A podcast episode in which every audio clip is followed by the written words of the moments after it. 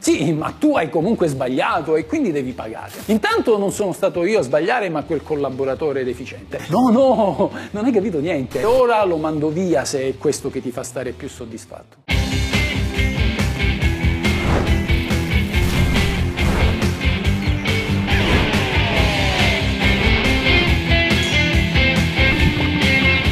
Questa è la legge.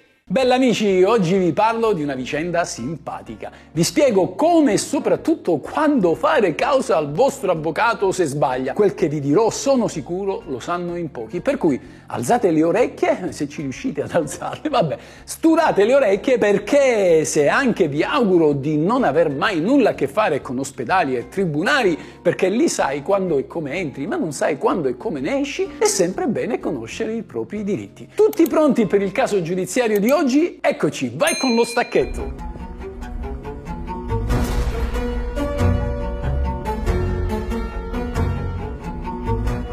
Tonino intende fare causa a sua sorella per una questione ereditaria.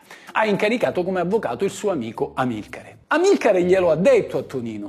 Toni, in nome della nostra amicizia ti devo dire che la causa non è così sicura, anzi, mm, ma ci proviamo, però devo essere sincero con te. Sì, Amilcare, lo so, ma voglio creare problemi a mia sorella. Mi urta che la passi liscia così facilmente con tutto quello che ha fatto i nostri genitori. Toni, L'importante è che tu lo sappia. Vincere non è così semplice e se perdi poi devi pagare le spese processuali. Lo so, grazie Amilcare, ma sai, con i giudici che ci sono a volte non bisogna mai dare nulla per scontato. Ah, questo sì. L'importante è che mi paghi. Succede però che Amilcare affidi alcuni adempimenti di questa causa a un suo collaboratore e che questi dimentichi di depositare in tribunale un documento molto importante, una delle prove a favore di Tonino. Tonino perde la causa, così come aveva previsto Amilcare. Così si rivolge al suo amico e gli dice Amilcare, hai dimenticato di depositare i documenti che attestavano tutte le spese che avevo sostenuto per nostra madre. Sì, Tonino, è vero, è colpa del collaboratore di studio, mi spiace. A me non interessa, ne rispondi tu e ora mi devi risarcire per aver perso la causa. Ah no, io non ti risarcisco nulla, te l'avevo detto che la causa era difficile. Sì, ma tu hai comunque sbagliato e quindi devi pagare. Intanto non sono stato io a sbagliare ma quel collaboratore deficiente.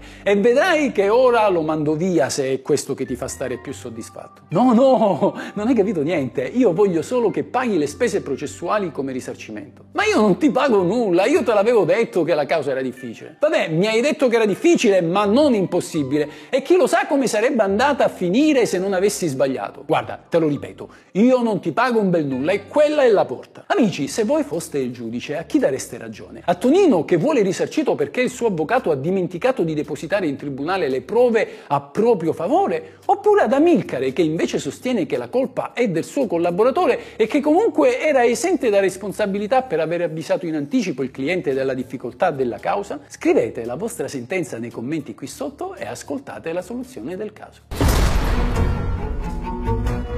Allora, ogni avvocato ha il dovere di anticipare al cliente le eventuali difficoltà che questi incontrerà nel corso del giudizio e lo deve anche dissuadere dall'intraprendere cause temerarie, ossia perse in partenza. E in questo Amilcare non ha affatto sbagliato, ha fatto capire a Tonino che il processo era difficile. Ma è anche vero che degli errori dei collaboratori dell'avvocato risponde quest'ultimo, perché è lui che ha stretto il contratto con il cliente ma a ben vedere l'avvocato non risponde sempre dei suoi errori, ma solo di quelli che abbiano compromesso l'esito del giudizio.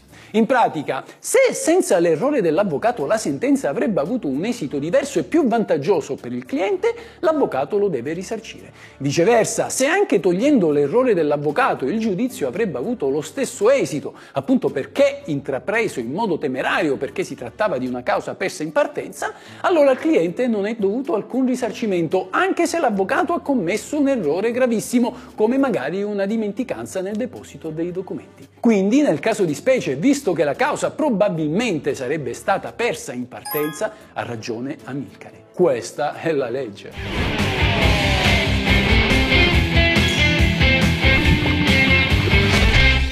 Questa è la legge. Comunque avvocato, tantissima stima per lei e questa è la legge. Ciao amici, se vi interessa sapere cosa dice la legge, come va interpretata, cosa si può fare e cosa non si può fare, il tutto in un linguaggio semplice ed accessibile a tutti, iscrivetevi al mio canale. Questa è la vera legge.